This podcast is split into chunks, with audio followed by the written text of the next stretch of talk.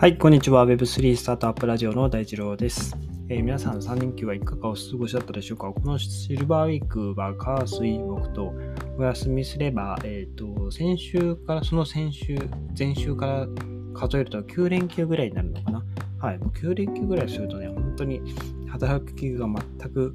失せてしまうかもしれませんがね。はい、あまり長い休みっていうのは、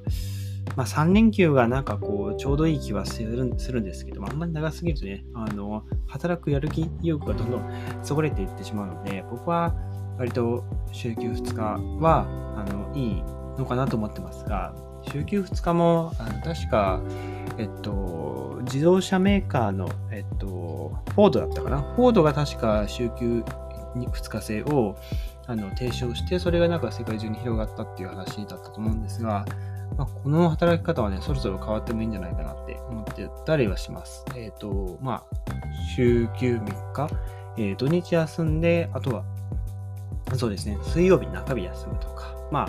いろいろ休み方はありますが、まあ、だそれだったら金曜日休むとか、月曜日休むとか、まあ、そういう3日休みっていうのは非常になんか心身ともに非常にリラックスできるなって感じがします。土日だと、土日だけだと片方はこう、なんで、なんでしょう、こう、行行事というか、あの、家庭内でのやるべきことをやらなきゃいけないみたいな、あの、休めないみたいな、なんかそんな日があるかなっていう気がしています。なんかこれがどんどん大人になっていくと、まあ子供がいたりとか、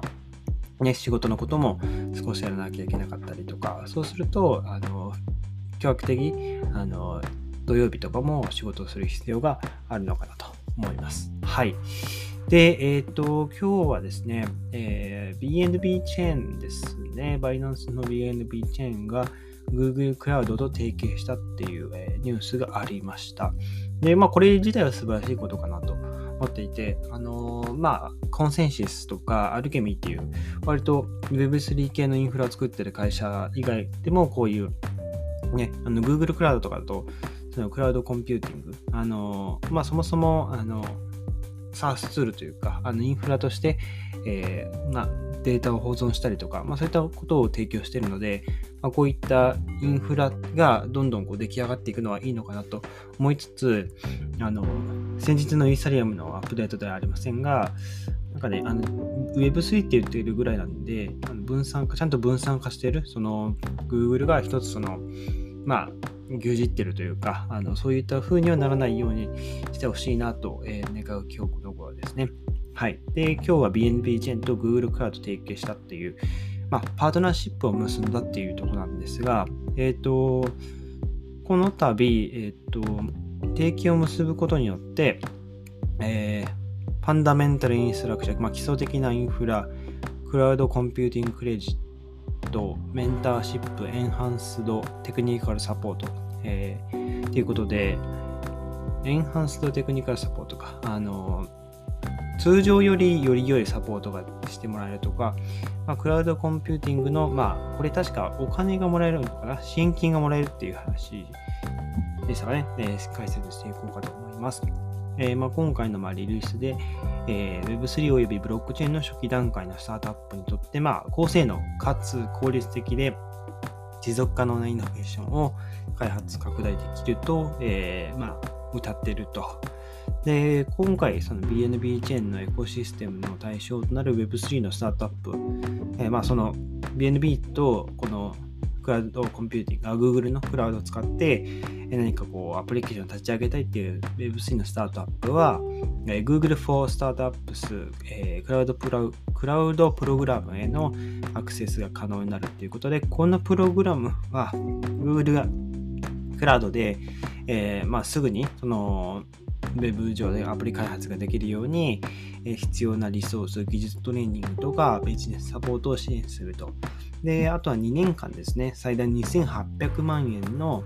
えー Google クラウドクレジットを付与するっていうことで、この Google クラウドクレジットが、えっと、まあ、お金として使えるのかな。まあ奨学金みたいな感じかもしれませんが、まあ、そういったもので使えると。で、あとは、え AI、機械学習、ゼロトラスト、セキュリティ、データ分析などと、えー、そういう Google の専門知識と、あ専門チームと、えー、連携したりとか、えー、物理開発者のワークショップへの参加とか、オンライン学習、Google クラウドスキルブーストへのアクセスも、えー、特典として受けられると。まあ、Google がもう全面的にバックアップしますよっていうところですね。はい。素晴らしいですね。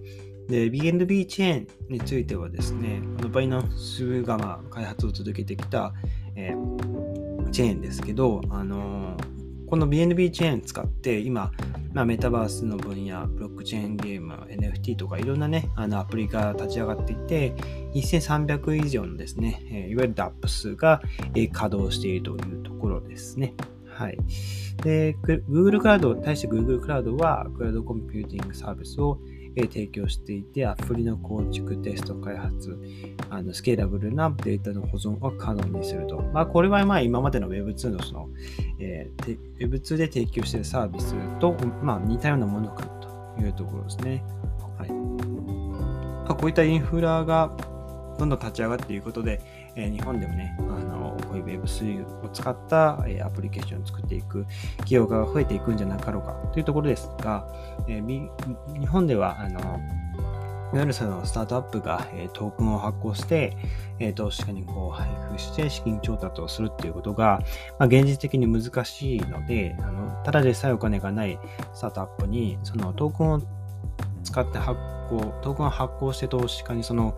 ね、あの、トークンを付与すると、そのトークンが、あの、市場価値があると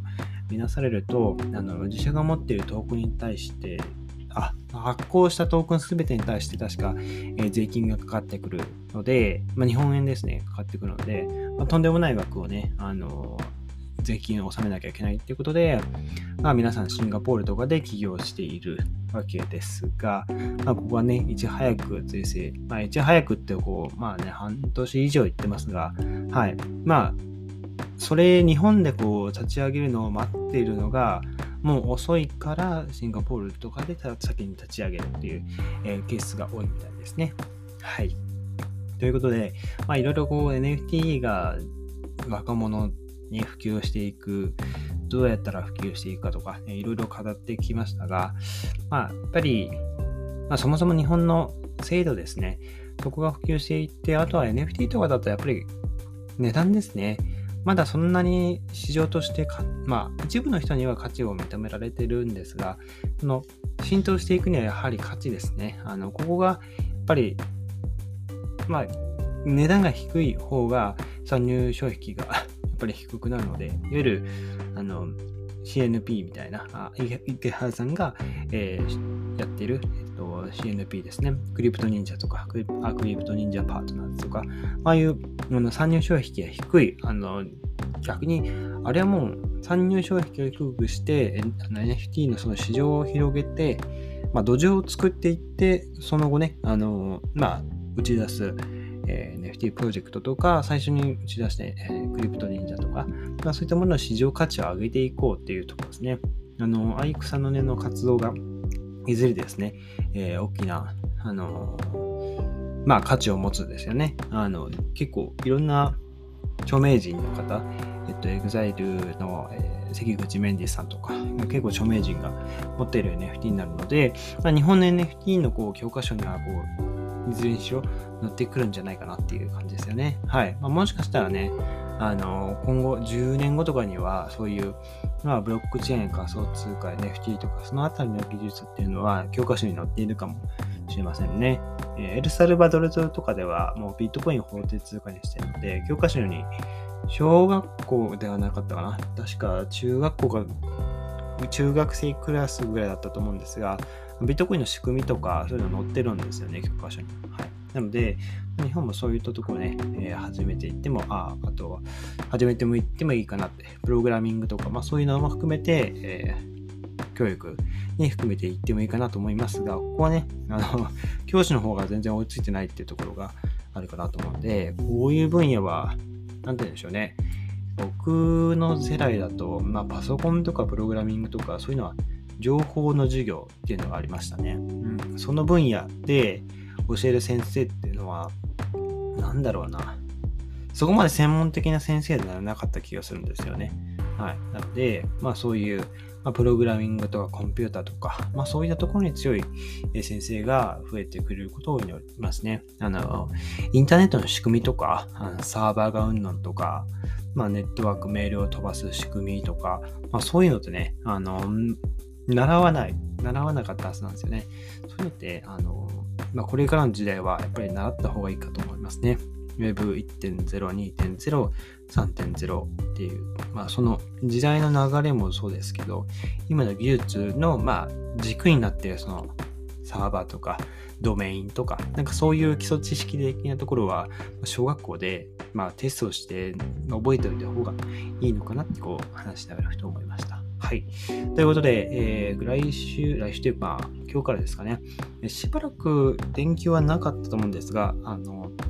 ね、張り切って、えー、やっていきましょう。はい。あの、Web3 のね、ニュースとかも引き続き拾っていきますので、えー、まあ、お時間あるとき、あの、通勤とかの隙間時間に聞いていただけたら幸いです。はい。それでは皆さん、えー、素敵な一日をお過ごしください。またお会いしましょう。